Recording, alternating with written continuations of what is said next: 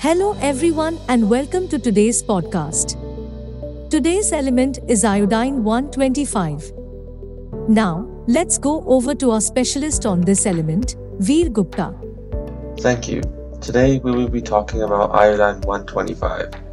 Iodine is represented by the symbol I on the periodic table.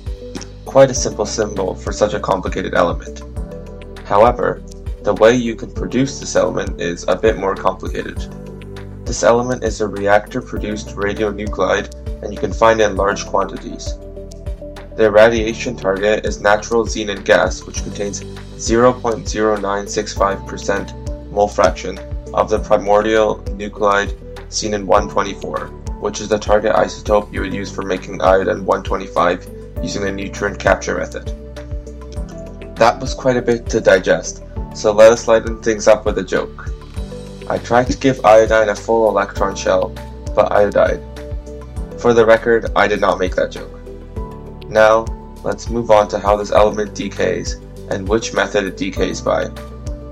The decay mechanism from iodine 125 to form tellurium 125 is quite complicated, a multi-step process that begins with electron capture. After this preliminary stage, there is a cascade of electron relaxation as the core electron hole moves toward the valence orbitals. During this cascade, there are many Auger transitions, each of which cause the atom to become increasingly more ionized. The electron capture produces a tellurium-125 nucleus in an excited state with a half-life of 1.6 nanoseconds, which undergoes gamma decay. Note that the tellurium is not the metastable tellurium-125, but rather a lower energy state that decays immediately. Eventually, stable tellurium-125 is produced as the final decay product. That was a lot of information. Let's move on to some more personal facts about this element. The half-life of this element is 59.49 days, making it the second longest lived radioisotope of iodine, but it's far behind iodine 129 at a massive 15.7 million years. I feel like I know some people who have lived that long. Iodine 125 is lesser known for its applications, being usually outclassed by some other isotope, but it can still be useful in these scenarios.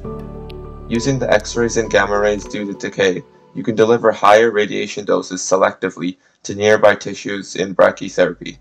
This element can compete with palladium-103 in such uses. Its relatively long half-life and emission of low-energy photons make it the preferred isotope for tagging antibodies in radioimmunoassay, and extensions based on the same properties. It can also be used for scanning slash imaging the thyroid, but is outclassed by iodine 123 in its purpose, because iodine 123 has better radiation penetration and a shorter half-life of about 13 hours. These are the most important uses slash applications for iodine 125. Thank you, Veer, for enlightening us with that information. Thank you for listening to our podcast, and we hope to see you again soon.